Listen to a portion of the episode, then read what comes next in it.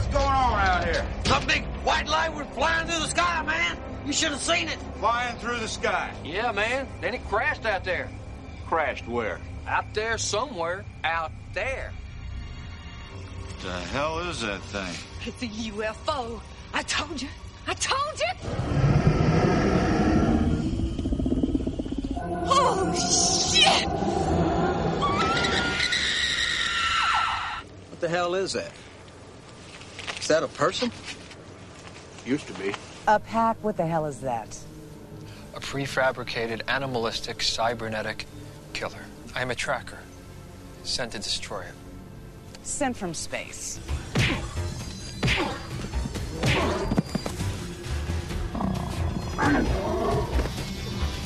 Gotcha.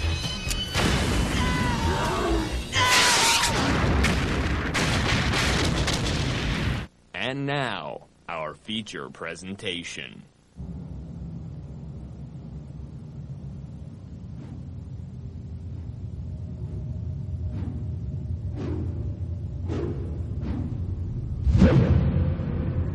Hello and welcome back to Scream Addicts Foyerism. I'm Jinx, your co-host. I'm sitting here with my co-host, Scott Foy. Scott! I want to call you Scott tonight because I'm not happy with you, Foy. So I'm just going to call you Scott all damn evening. How do you like that? You like that? You like that, Foy? I'm going to call you Scott. I want to use your first name because you made me watch this damn movie. How's it going tonight?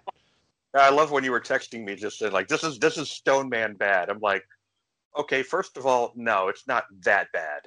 And and secondly, like, don't invoke that title because I'll get Feeney in here and we'll do that show. And you'll have to watch Stone Man again. I'm ready. I'm ready. Let's do it because you know what? You know what the difference is between the Stone Man and the Pack? Okay, there are numerous differences, but you know what one stands out to me, Foy? What's that? I, I stayed awake through all of the Stone Man. Well, that sounds more like a personal issue. You probably just had a long day or something because this movie, I mean, there's so much to enjoy. There's like the scenes of the guys walking in the woods or the scenes of the girl walking in the woods or the scenes, the point of view shots of the monster running through the woods, but it's never, ever seen going that fast. There's also, uh, oh, look, look, let, let's explain to everybody what you, this movie is. You, no, before we do that, I want to tell them, I want to give them my experience with this movie. You We're sold this film to me, much as you sold it to audiences at the very beginning of this episode by telling me things like, it's Starman meets Predator. Sure, low budget, bit of a knockoff, but Starman, Predator, okay. That kind of sells me on it. Sold. I want to check it out. And then you're like, no, no, no, no, no, no, no. Actually, it's more like Predator meets Road Roadhouse. And I was just like, okay, all right, I could Predator House. I got it. Okay, that could be kind of... And you're like, no, no, no, no, no, no, no. Actually, it's like Predator by way of Rocky V. And I'm one of the seven people on the planet that actually really likes Rocky V. So at this point, I was expecting something pretty great. And I got to tell you something, Foy. The, the, I, I, my experience with you recommending movies to me, it always comes down to that first two minutes of whatever movie you tell me to watch, right? In that first two minutes, I will know if this is some amazing, incredible gem that I'm going to have a blast with, that I'm going to have a lot of fun with, and I'm going to think is just downright special and that I can't wait to share with people. Or it's something like The Stone Man or The Pack. In the first two minutes, there's something that happens where I realize, like, it's it, it it's like, you know, to, to, to talk about Rocky movies, let's go back to Rocky three. I hear Mister T saying the word pain two minutes in on some of these movies, and that was definitely the case with The Pack. Okay, now let me say a couple of things in my defense. Number one, I never actually said it was like Starman meets Roadhouse. That, that's what I, I've been told by someone who works on this movie is what the original concept was. And even I told you there ain't much, there's there's really not a whole lot of Roadhouse in this movie. There's a lot of rednecks, but not a whole lot of Roadhouse. Secondly, I stand by the description of Starman versus Predator because the monster, the movie is clearly a Predator knockoff. The mon- the evil monster, the Pack, is clearly a Predator ripoff. And the hero of the film is clearly based on Starman. And finally, I yeah, stand- but you, you can't compare him to Starman when he's like discount Christian Bale, though. Like he's that guy. Like he's he's oh God, Jeff Bridges. He is not, sir. No, he, he he's he's give, he's giving one of those performances where it's like, all right, I'm trying to be like Starman at the beginning of Starman, where he still didn't quite understand what it was to be human and trying not to like have any personality because he doesn't understand that yet. Pain. The problem is he stays that way for the entire film. This is a ninety-minute movie. I'm sorry, it's an eighty-eight-minute movie.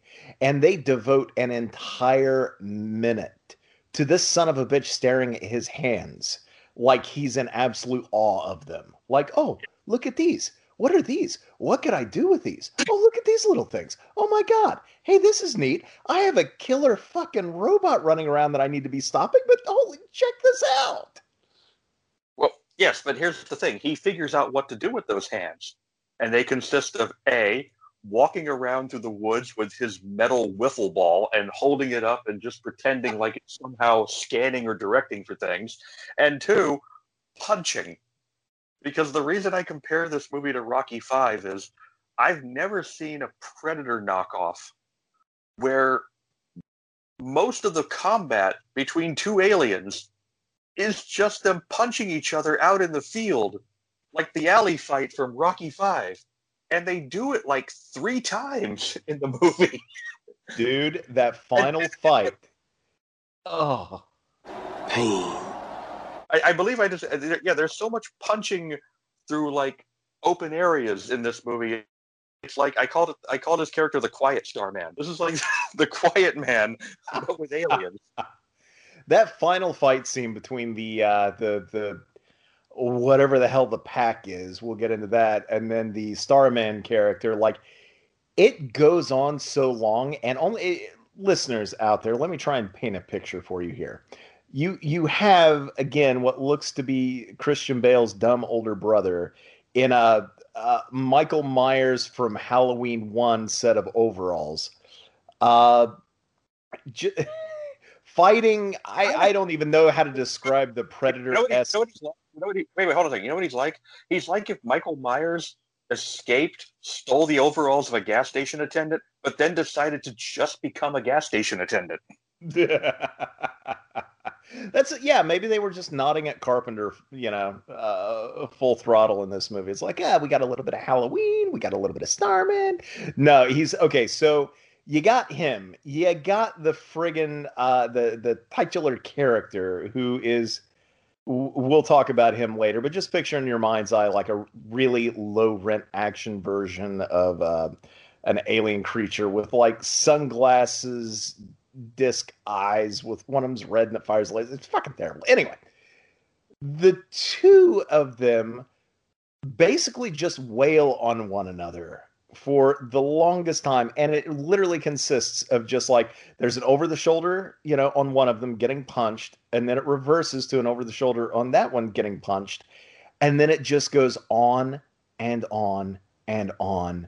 And on and on to the point where I actually thought the movie, which is from nineteen ninety-seven, was just kind of this weird Adult Swim style troll of a movie. You know, there's, but it's too earnest to be that, I think. So, uh, it, boy, I gotta tell you, this movie was a chore to sit through. At least the Stone Man, I could sit slack jawed while watching just uh, that abomination unfold. This. This this is something else entirely. It, it's not shockingly awful, but it's it's just so damn dull and bad and poorly made. I, I put this movie into the category of like, sometimes you find yourself liking a movie for reasons you cannot discern, even though you're fully aware the movie is crap, and you can't really reasonably say to anyone, you should check this out, because it's not really worth checking out. And yet at the same time, I, you know what, maybe that's why I didn't get checked out much from the video store, because my first memory of ever encountering this movie was I saw it on a video store shelf in probably ninety-seven, and it was a mom and pop video store. So this was like right before. Yeah, this movie had the unfortunate thing of coming out on V H S from like an indie label right about the time that like Blockbuster and Movie Gallery started putting all the mom and pop shops out of business. And I don't think I've ever heard of this movie being on, um, on a, on any kind of like shell. I mean, look, here's how obscure this movie is, and it's one of the reasons I wanted to do this episode. There's pretty much no reviews for this movie anywhere. If you go on to IMDb, you got like maybe two user reviews.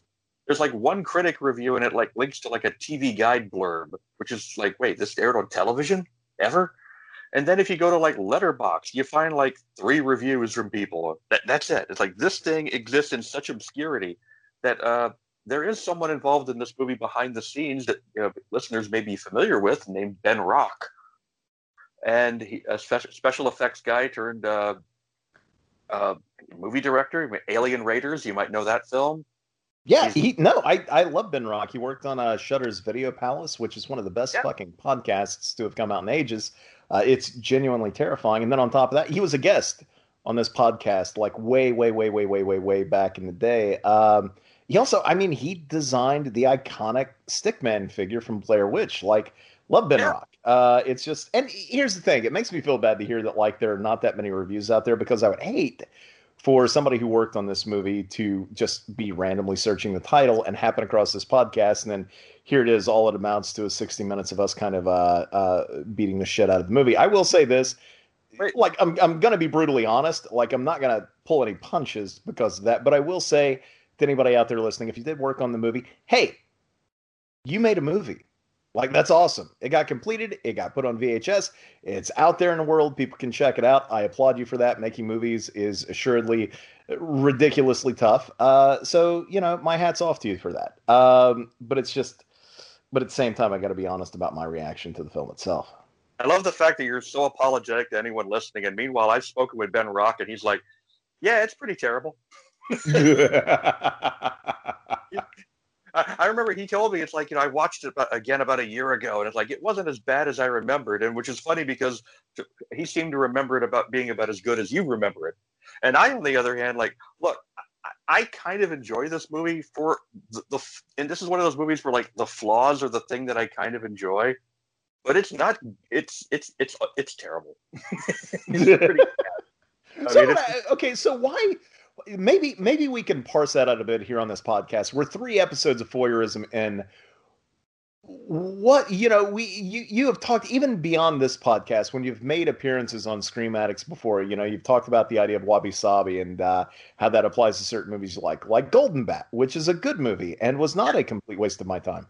Uh, so when you choose a movie like The Pack to talk about, what is what is what's going on there, Foy? What is your uh, what's your thought processes like telling you in that moment, like, hey, I've promised many times to do this cool-looking A Nightmare on Vietnam Street kind of movie at a certain point, which I know Jinx really wants to watch, but instead, I'm going to have him watch this movie called The Pack. Like, what's, what, uh, what, what pilots you in moments like that, sir? Well, first of all, it was kind of just a last-minute call, because... Uh, and we're I, I don't know. we're doing this podcast on a whim. That should not instill confidence in any of our listeners, sir. Well, also I, the movie I originally wanted to do, it's like it's like I'm trying to find out a little more background information on it, and also as I said, I thought I, I decided the the uh, the Nightmare on Vietnam Street movie, as we're talking about, would probably be better suited right around the Fourth of July. Okay, fair enough. And, and this one, I can pretty much, I can practically riff on off the top of my head, because I've actually seen it a couple of times, and oh. I don't know, I don't know why, I don't know why I've seen I've seen this movie at least three or four times, and I'm just like, I don't know why. It's like I'm watching and going, oh my god, it's just a, it's a guy, it's a man and a man in a monster suit just punching each other in the woods of Alabama.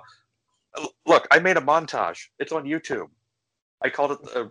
The Pack, the Rocky V of Predator films. It's just nothing. There's no dialogue, nothing. It's just it's just cut from the three different times that they get into a fist fight. It's three minutes long, and that was cut down from. I think I if I just used every scene of every scene of them punching each other, it probably would have been about twice the three, somewhere between six and nine minutes long. That's how much punching there is. It goes on forever to the point that it almost feels like parody, except as you put it, it's not. So Please let's tell me your... that you cut that montage to audio from Rocky V, because I really want that weird nineties, like, do, do, do, do, do, do, do, do, do, you know, like music in the background while uh, Sage no, no, was yelling, a... go on, Dad, go for it. No, it's actually just footage from the movie. Uh, I, I cut I cut two montages from this movie. About seven years ago, I did the one that was just the punching, and then I did one that's about, like, about, I think about four or five minutes. It's just, like, the entire movie encapsulated into about, like, five minutes, which maybe I should have just sent you that instead of the whole movie and saved you some mental anguish. That would have been grand. That would have been grand for... I tell you what. Okay, we're well into bashing this movie. Just for listeners who have hung on this long, do you want to tell them, just in a brief little capsule, what what the story is? Well, The Pack is the uh, the tale of a, an alien super soldier that gets knocked off course and crash lands in the backwoods of Alabama, where it immediately wakes up and begins murdering so many rednecks. This film has already been given the uh, N double A C P uh, Movie of the Year. I mean, we we kill rednecks like they're going out of style. Then, but then, fortunately, a good alien has come to Earth.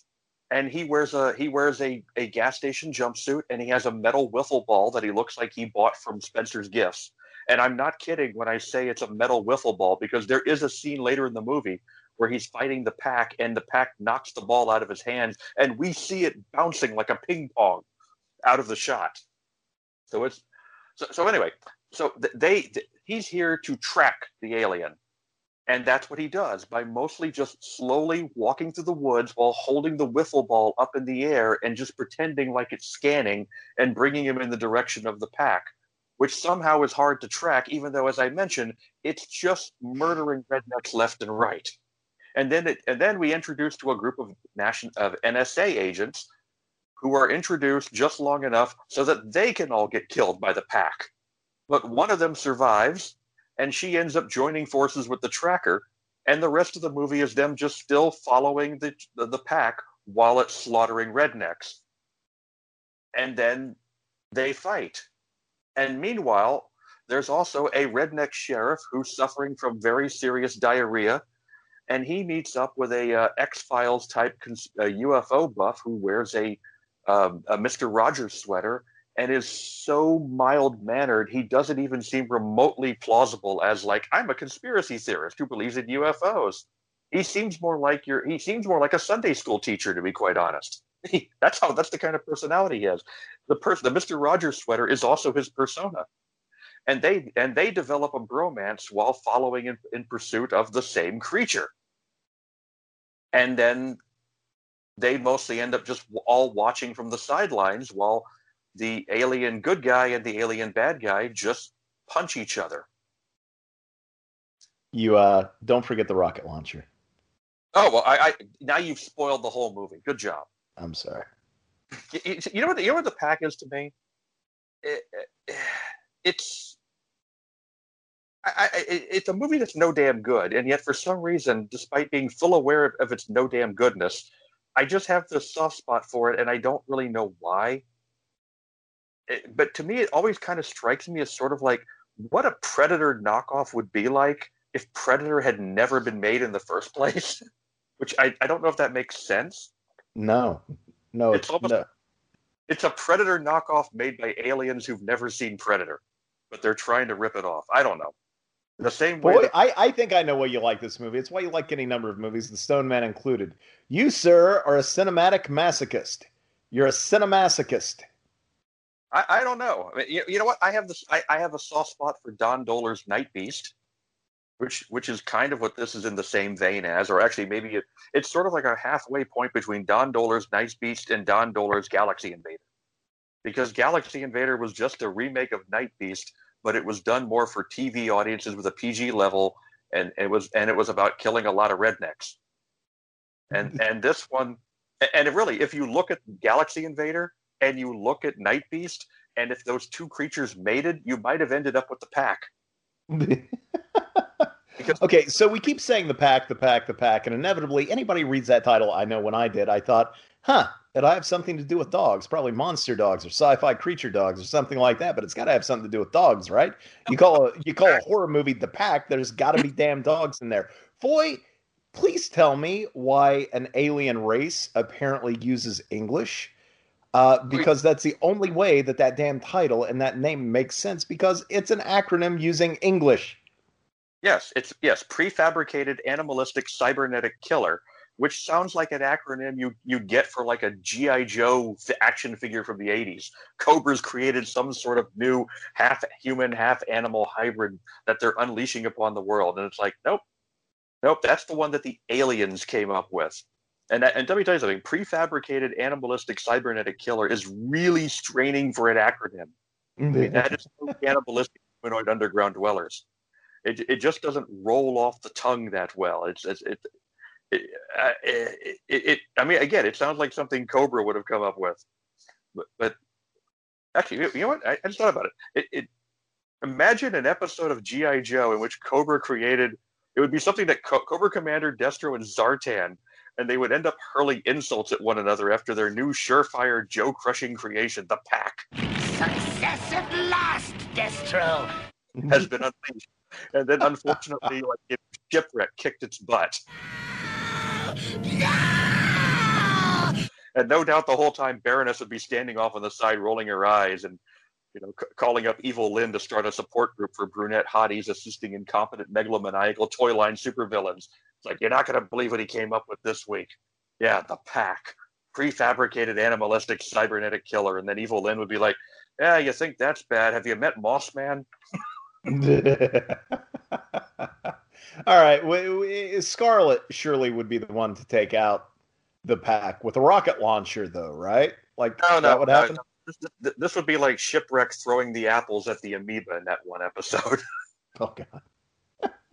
Okay, so anyway, so here's the thing. It's, so it's called The Pack, and you would still think with that name there would be more than one. But no, it's just one. It's just one creature, and it's called The Pack. So even by that standard, that name doesn't – the name – the pack, the word pack implies multiples. It implies a pack, not just one creature that I, I – maybe because it comes out of a blister pack from outer space. I mean, that's what it looks like when you see what this thing came out, came down in. And to describe it, it I mean, uh, Ben Rock, uh, just, he designed the alien for this movie. For the movie had a budget, for what I've been told, of sixty-five thousand dollars, and five thousand of that went to uh, went five thousand of that went to d- the design of the creature. That's all he had to work with. And the, it actually, it's not that bad a design for a nineteen seventy-seven Roger Corman ripoff of Star Wars, but in nineteen ninety-seven. It kind of looks, I'm trying to describe what it looks like. It kind of looks like a guy in a jumpsuit with reptile, with three-fingered reptile claw hands. And then he has this face that kind of looks like uh, a, an alien pirate. An alien pirate, and but his eye patch is like a robot eye that shoots a laser beam. That That's kind of like... He... That, that, that, yeah, that's my description of the monster. It the yeah. yeah Honestly, it, when when they kept him at a distance, when he was kind of shadowy at the very beginning, you know, just sort of laying waste to all the uh, the rednecks, it's kind of like, oh, okay, you know, that's actually like it, it kind of works in its own way, right? You know, you just see him in the distance, you see the laser beam, kapow, and it works. Uh, and then when they do that first big reveal of him, it's just kind of like, oh, God. You know, you know, you know, you know what The Pack looks like? If The Pack had been, in, had in fact been a creature from a G I Joe episode, this looks like the cosplay someone would wear at a convention. Like, look, oh my God, check it out! He's dressed up like The Pack from that episode of G I Joe. He, well, anyway. Yeah, he or or maybe like the dumb younger brother of uh, the creature from Split Second. You know, I could see those two guys, like, hanging out in a bar, having a couple of drinks, and then inevitably one of them has too much and beats the shit out of the other one. Like, The Pack is the one who gets the shit kicked out of him, I think, in that scenario. That's just me. That's spitballing. That's where my mind went while trying to watch this movie, Foy. Yeah, well, I mean, again, it's like, it, it, it's called The Pack, prefabricated animalistic cybernetic killer, which would make sense if it had been created by an, an evil corporation or the military. not by an alien race, which I guess, I guess, I guess, coming up with an English acronym like that for a monster like that they created, a super soldier, is the same way like, you know, whether you, like the way Americans love getting tattoos written in Japanese or Chinese. Yep. The only thing I can figure on that. So, hey, so anyway, tell, here, tell me something. Why? Why is it? Please tell me. Why is he such a murdering douchebag, the Pack? Why? And, uh, you know, if the aliens are going to send him there, or if he crash lands, like, why why Alabama, sir? Well, Alabama's, be- well, th- this, here's something you have to understand about the tie, the backstory of this movie, which is that uh, once upon a time, there was a direct-to-video company called Action International Pictures, and it was primarily run by David and Ted Pryor. David Pryor mostly did writing and directing. Ted Pryor starred in most of the movies. Ted Pryor is in this movie, and he plays the uh, the the good, the Starman. Now, David Pryor actually uh, di- um, he didn't direct it; he, he co-wrote the script, and he has and he also, I believe, from what I've been told, uh, most of the movie was shot on his property at his house. So, and and they shot a lot of movies back in the day in Alabama. They they did stuff in mostly. The, it seemed like they only filmed movies in three locations: California, uh, New Orleans, and the the the woods outside of Mobile, Alabama. Which is even funnier when you consider they made a lot of movies that were set in Vietnam and South America, and they shot most of them in the wilds of Alabama. So. And they, so they, and by that, by the time the Pack was made, uh, Action International Pictures, I mean, they only had like about a five five year window, and they were pretty much done by this point. But this, so this is, so I actually have a soft spot for Action International Pictures, even though much like with this movie, I understand a lot of their movies are, they're kind of like, uh, you know, I, I made the Asylum joke earlier. Action International Pictures was kind of like the Asylum version of Canon Films. No, and God. This movie is kind of like the I Can't Believe It's Not Butter of Action International Pictures. so, so, yeah, it, it's... What would the Asylum version of, like, say, Firewalker have been? Walking with Fire? I don't know. It would have... You know what? You know what? Based on how most Asylum movies were, there would have been a, there would have been way less fire and a whole lot of walking. But anyway, this movie was basically originally pitched, from what I've been told, again, uh, it, it, it's it's kind of funny because I, I I tweeted about this movie not having not, not realizing for some reason I just I, I didn't I didn't remember like all the credits. So like, oh wait, Ben Rock. And Ben Rock actually saw it, and then I found out later on he'd actually been showing people those two YouTube videos I made. He'd been showing people for years. Because that's how obscure this movie is. You can't even find you. If you go to YouTube and try to find a trailer for this movie, you won't. For the longest time, the only stuff out there was basically these two videos I made for this movie that I like, even though I know it's terrible. I don't. My goodness, it is, it is, it is a, yeah, no, no, no. I'm not going to start saying stuff like it's a special film. It's a, you know, or even talk about how painful it was, because I don't, I don't want to inadvertently push any listeners towards potentially watching this thing. I don't know about you. It, it's enough, I think, just to hear about it. I could have okay. just heard about it, Foy. That would have been enough. Okay, so the Pack itself is quite this low-rent monstrosity. It's a lanky, semi-reptilian humanoid with Ray-Ban eyes, one of which fires a laser beam of inconsistent power. This is one thing. You, you, you were asking a second, why is it such a murdering bastard? Well, first of all, that's the only reason it exists. According to the, according to our good alien, because uh, most of what he's there for is just to like give some vague backstory about what's going on. Because we, we, we, I mean, we've been, we've, we've wasted too much time. We need to do he- heavy editing on this episode. We let's, let's get down to the, the nitty gritty of this thing, okay? This movie is about a good alien called the Tracker, because that's what he does. He tracks, and you can tell because most of the movie is again just him walking around with his magic wiffle ball and holding it in the air, trying to track the alien until he actually finds the alien, and then the wiffle ball starts shooting lightning. I've also given the alien. I've also given him an acronym of his own: tiresomely redundant alien creature killer exploring randomly. I think that's a good acronym for tracker. Uh, could also be uh, also could be tiresomely roaming, alien creature killing, explaining randomly. Because oh, that okay, one look. fits better. Okay, so look, let's just let's just lay it out here. Okay, the alien falls from space, wakes up in the woods of Alabama. It's supposed to be this like unstoppable super soldier, of which they apparently breed thousands of and send them off to planets to fight wars for them. But you can't really do it that way. Because, well, I mean, sorry, you can't, what I mean to say is you'd have to have thousands of those packs because they're actually really bad at killing. I mean, if you really look at it, this thing, it, there's a scene where there's a car driving straight at the pack and it just keeps firing lasers that miss. This thing has terrible aim.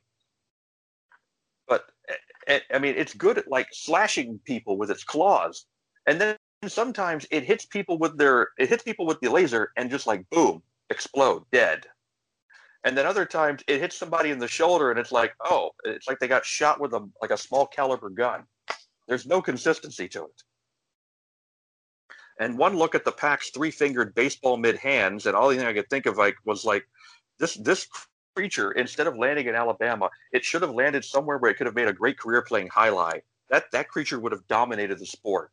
These these hands are just, it's just, one finger on one side, one finger on the other, and a giant finger in the. It, it looks like it looks like if somebody like if a like if a baseball glove grew scales and was weaponized. So any and there's something about this fact the pack's facial expressions that kept making me think it just wanted to tell like it, it just wanted to chill out and buy a beer. You know what I mean? It doesn't. It doesn't really. His face never really looks like grr, I'm going to kill you. The face looks like, like I know I'm supposed to kill you, but come on, dude. What? Come on, just give me a minute, okay? Could we have a remake that's maybe just a tad more Iron Giant, you think? Uh, I don't know. It just needed to be, it needed to be a little more hulking, I think. Because like I, I described it as looking lanky. I mean, it's about the same size as the tracker when they fight. I mean, it looks like it'd be really good at running, which is weird because we constantly, for the early part of the movie, we see P O V shots of this thing looking like it's going super speed, like Evil Dead point of view through the woods. And then we actually see it, and it's like slowly walking up towards someone. It's taking its sweet time. So anyway, dead rednecks and reports of a flying saucer caused trouble for the local Mobile, Mobile County sheriff. They should cigar-chomping... scenery chewing good old boy played by Red West from the movie Roadhouse, and he's actually he's actually the best maybe the best character in the movie because he's having fun. He's easily he's like, it's easily the best performance, and it's not even close. Like that guy is on another level compared to everybody else in this film. Because the, the three stars of the movie are Ted Pryor, who's playing the Starman.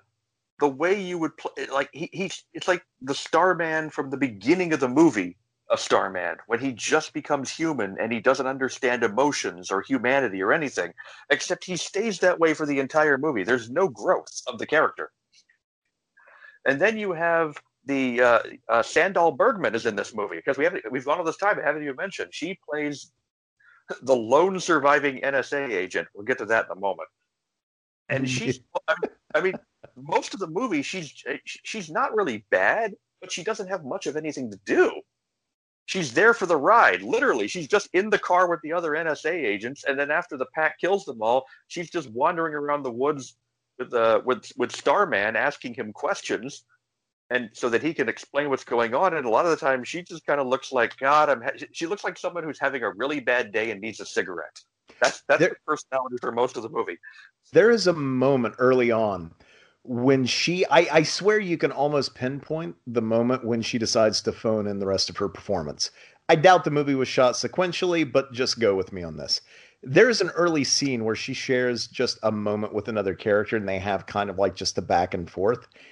And I swear you can tell that she's trying really hard in the first half to carry that scene. And the other actor is just giving her nothing. Like it's just as wooden as can be, just projecting their words like they're reading off of cue cards as opposed to, you know, just acting, I guess. And at a certain point in that scene, I think you just see her soul leave her. and she just kind of, her shoulders slump a little bit, and you can almost see it in her eyes where she's just kind of like, eh, fuck it. It's a paycheck. I'll just, yeah, just autopilot from here on. Yeah, we'll, we'll get to her in a second, because, but first we have to talk about the sheriff, who's got a big, who, who's straight out of a Smokey and the Bandit film. He's bound and down, loaded up and trucking. And he's got a big problem. and, I, I, and I'm not talking about the aliens that are running amok in his town. I'm talking about diarrhea. His introductory scene has him complaining about suffering from loose bowels after eating his wife's cooking the night before. And the scene of them investigating, like, body parts strewn about, people massacred by something. And the scene ends with him just, like, clutching his stomach and having to make a run for the John because he's about to shit himself again. Let me tell you something. If scenery had calories, by the end of this movie, Red West would have weighed eight hundred pounds. That might be why he has indigestion. And it's even more, it, you even, his, his scenery chewing is even more so when you put him next to the most mild-mannered U F O expert of all time. This guy who just like, I believe in aliens, and I think they're, I think, I think you and I should, I think you should listen to what I have to say, because I believe there's an alien running amok here. I'm sorry, I just said that with too much personality. This guy just, he really just, he just doesn't, he, he he's just, like, again, it's like, like I said, he just, he feels like a, like a teacher. Come on, Sheriff. We've confirmed that something came down here last night, right here in this area, very close to where those people were killed, as a matter of fact. Who's just usually usually the conspiracy theorist types in these movies are a little kookier, and this guy is just so calm and mild manner. Meanwhile, the N S A agents come across as assholes. The N S A agents who, okay, so they found all these bodies from the massacre by the, the pack the night before. The N S A agents just drive up in some beat up jalopy at a uh, at a where a cop is like, hey, hey, roadblock, no one can go through here. Oh, why not? Well, we can't tell you that. Well, we're we're with the National Security Agency. You should let us. We, we need to go through right away. They don't show any kind of badges. That's one thing about this movie. There's several scenes where characters identify themselves as N S A agents, and they're all dressed in casual wear. They look like they just came out of like the bar in this town, and they don't ever like offer up any evidence. Yeah, we're with the N S A. Oh, really? Yes. Well, do you have any? Uh, why are you here? Can't tell you. It's classified. And then before they could do anything else, the N S A agent dri- behind the wheel of the car decides just to like step on the accelerator and take off, just floors it. And then we have one of the most bizarre chase scenes ever put on film. And the reason it's bizarre is because, one, there's no reason for these N S A agents in this car to be having a speeding a, a car chase through the woods, because there was no reason for them to blow through that checkpoint. They're with the N S A. Just show some credentials. Two, and, and tell me if you noticed. Tell me if you tell me if you picked up on this. They the, the car chase goes on for two minutes. It's just two minutes of just like cut to a shot of one car driving, cut to a shot of the other car, cut to the shot. Cut to a shot of the other car, back and forth, cut inside to like the N S A agents going, come on, is this as fast as you can go? I mean, they're having fun. The, Sandahl- it goes on and on and on. Yeah. Like that was the first, that's kind of the first hint. That's kind of the first preview that this movie is going to be doing a whole hell of a lot of padding Wait. to get to feature. Like that's like the fucking Energizer Bunny, that chase. Wait, you haven't let me finish, because they actually... The, the the squad car almost wrecks, and the chase ends, except the chase doesn't end. They're no longer being chased, but we still watch another solid one minute, ninety seconds of this car speeding through the woods while everyone's egging on the driver to drive faster. It's like, the scene's over. Why are you still chasing? Why are you still? Why are you still doing eighty through the woods? There's no logical reason for this. I mean, this is like a Dukes of Hazzard chase, except there's no cops at this point. So anyway, that totally senseless scene comes to an end, and then the N S A agents all gather at this house in the woods, and we spend nearly fifteen minutes learning about their backgrounds, their history, their interest in extraterrestrial life, their inability to get along with one another, and then suddenly out of nowhere the pack just slaughters them like Jason in about what three minutes two minutes. I think the chase scene lasted longer than the it's just like, oh, I'm gonna pull one guy through the floor and kill him, another guy through the wall and kill him. It's just like a slasher movie all of a sudden, until there's only two N S A agents left. One is Sandahl Bergman and one is the other guy who takes off running for his life until he runs right out in front of a speeding cop car and gets killed. It's one of the highlights of the movie is when this guy gets he gets splattered by the car and his body's just laying up on the hood. And then all of a sudden Sandahl Bergman comes running out, and then the tracker comes running out, and then the pack just shows up and he fires the electric whiff, lightning wiffle ball at him. And then the pack, like, it just like, bzz, bzz, bzz, and it just goes on forever, just kind of standing there with this like really cheesy looking lightning effect. And then it just kind of flexes its arms and then just turns and runs away. And and then it doesn't it doesn't just run away. It does the scary movie like slasher killer runaway where it kind of like turns and just runs three feet out of frame. Like it, it and it almost takes like really fast baby steps when it does it. You could almost hear it go like zoinks. You know, it's unbelievable like how this movie treats its own like would-be threatening villain. Yes, and then the very next thing is Sandahl Bergman looks at the tracker and is like, "What happened?" And he's like, "I don't know." Like, yes, it's always good when you, when the characters are conveying that even the people making the movie don't really understand what's going on. But then he turns to the cop and says, "Go get help." And the best part is the cop jumps back into his car and starts backing out, and the body just rolls off the hood onto the ground, which is the maybe the, maybe the most unintentionally funny scene of the movie. And then, I, the, yes, I love the casual disregard for the corpse. It's just kind of like, oh shit, that was the thing. Yeah. So, so then the rest of the movie from this point on, and at this point we're about we're probably close to the halfway point of the movie.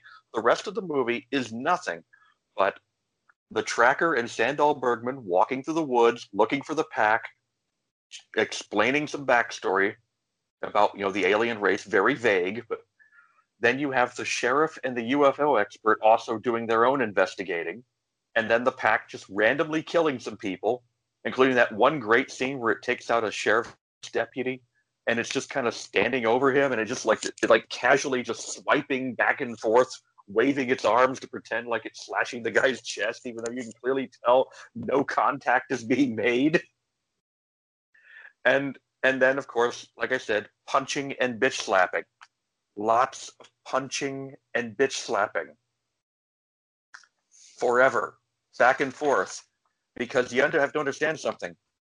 This isn't just about, like, stopping this alien thing that's killing people. This is about the fact that we have a ticking time clock scenario going on. Because in crashing to Earth, somehow the pack damaged its belt buckle, which apparently has enough nuclear explosives in it to blow up the entire planet. And they only have, like, what, like twelve hours, six hours? I forget what the exact ticking time clock is. The belt buckle looks ex- has, a, has, like, little electronic symbols on it, almost exactly like the Predator symbols on the bomb on its wrist at the end of Predator. Right? It's those little, like, lines that just kind of do-do-do-do-do-do. So, so, the, so again, once again... Uh, the tracker confronts the pack and is blasting him with the wiffle ball lightning, which does something yet nothing, and then just screw it. They just start... One man... A man is punching a guy in a monster costume who is just bitch-slapping with backhanding him repeatedly with his his, his reptilian baseball mitts.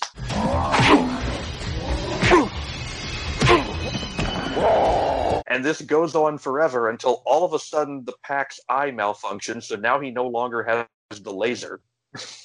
And then the wiffle ball gets damaged, so the tracker no longer has that working for him. Actually, no, I take it back. It, at first it doesn't, the lightning gets malfunctioned, and then they end up for another battle a few minutes later inside of just some abandoned empty building where he, he throws the ball on the ground and the whole building explodes. And yet somehow the, the it does ap- this giant explosion set off by this metal alien object does absolutely nothing to injure the pack and nothing to injure the tracker, so it was just an scene, just a pointless scene for an explosion, which then leads to the fisticuffs and pib slapping out in a field, literally like the Rocky V alley fight, like the Quiet Man. They've just moved on now to another location to just keep punching and slapping each other. And then all of a sudden, Sandahl Bergman just comes running in like, oh, hey, my, my N S A agent friends who all got slaughtered, um, they left behind this rocket launcher. She just stands on a patio deck, shoots the pack, which is standing about, what, three, five feet from where the tracker is, blasts it with a rocket launcher, boom, dead, movie over. That's it. So the tracker no, was... No setup, no setup for the rocket launcher whatsoever. Like, the movie couldn't even give us Chekhov's rocket launcher. It's just out of nowhere, like, oh shit, we should probably have a rocket launcher to wrap this up. And then kapow. Gotcha.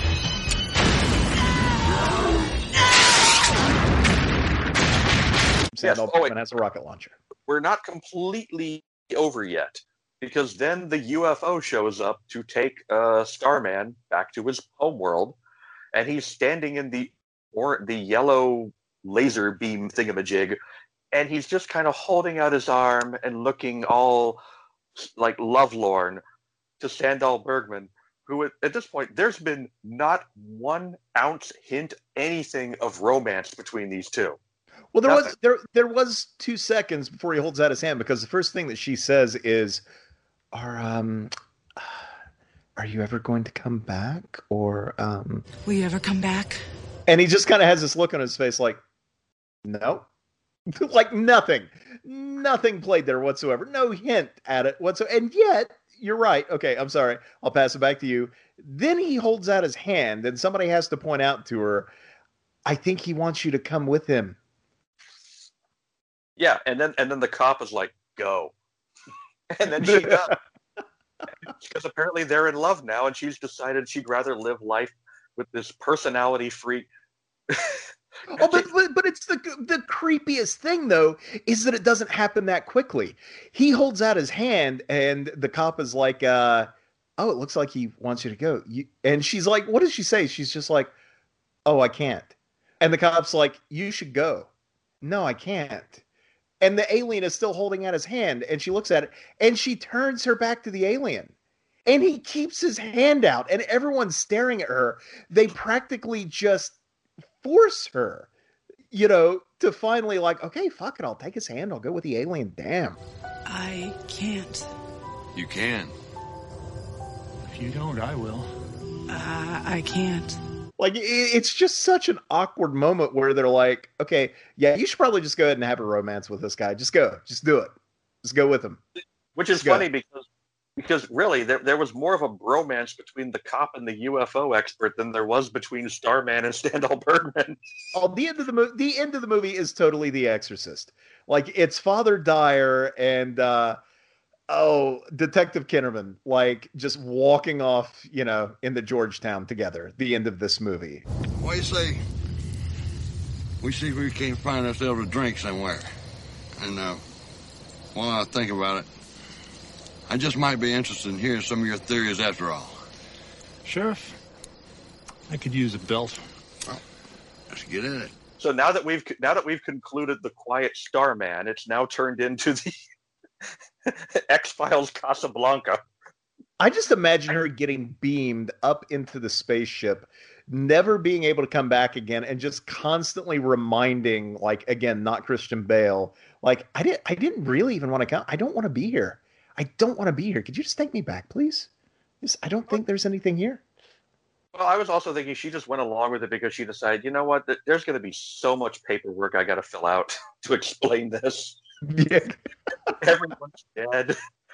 I, I it's, it's it's just it. Uh, I, I I have no idea why I have a soft spot for this movie, because it it's terrible. It's a movie where a redneck forensic pathologist spits his chew out into the remains of a dead victim. I mean, that's what The Pack is. It's it's a it, it's a movie where. Uh, It, it, I, I'm I'm almost I'm stymied. I don't know why. Yes. Okay. Yes. I I, I double checked my notes here. Yes. the Pack's power supply uh, will, will is becoming unstable, and in uh, in thirty days it's going to explode. So just think, this movie could have gone on for many more days before they would have actually. Oh, and oh, oh, hold on a second. I forgot to mention, they make such a giant deal about having to stop the Pack's power supply from causing the bomb that will blow up the entire planet. And during one of the fistfights, not only does the eye the eye thing malfunctions, so no longer he no longer has his he really doesn't have his laser anymore. The belt buckle just gets ripped off and smashed, and that's it. That's it. it it's just like that's it. it. It's the most anticlimactic payoff for what they've been telling us is the main reason they he, he's here to stop this thing. He's not really here to stop this thing because there's an alien super soldier running amok, malfunctioning and killing people. It's because its belt buckle could blow up the planet. Well, I love even still, like even after the malfunctioning, it's like, do you really want to be waving a fucking rocket launcher around at something that could destroy the planet potentially? Like, I don't know that I'm going to trust that that damn thing is fully malfunctioned, that isn't going to work anymore. Maybe, yeah. maybe, maybe don't shoot explosives at the alien who could blow up the entire planet. That's just I. I'm I'm weird that way. I don't know. Well, you know what made this movie better? If Ted Pryor's uh, tracker had been more like his character from Deadly Prey. Just a screaming, ranting brute who, who, who chops off Redneck's arms and fights it and just starts bitch-slapping an alien with, with a severed arm. Or could you imagine that? The the the, the Predator-esque Pack creature just slaughtering rednecks right and left. And then finally, we get Kyle Reese just strolling into the story. We think he's going to be the hero that protects everybody. And then he just starts killing rednecks, too. I, I would watch that. Hell, I kind of would too. Now that I say it out loud, yeah, that's it's not bad. Well, Foy, this is this as you noted in the opening, and I will agree with you. Uh, this was indeed a uh, a movie.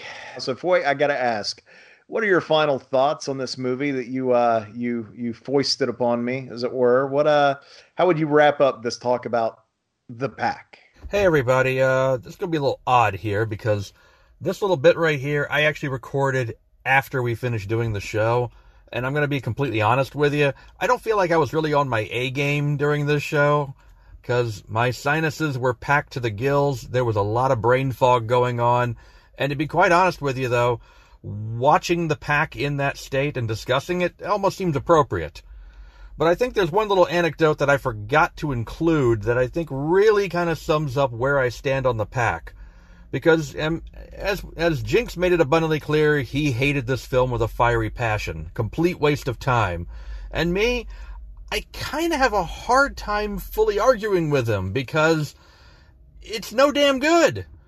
And yet, when I went to sell off my V H S collection a few years ago, I, I discovered something that I didn't realize. I owned three V H S copies of The Pack.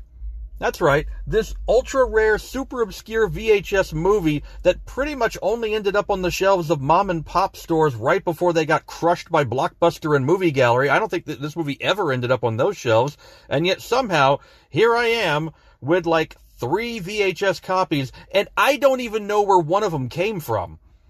That's, I'm not kidding. It's like, I had, I recognized one, I recognized two, and I had no idea where three was. And all three sold for a nice penny.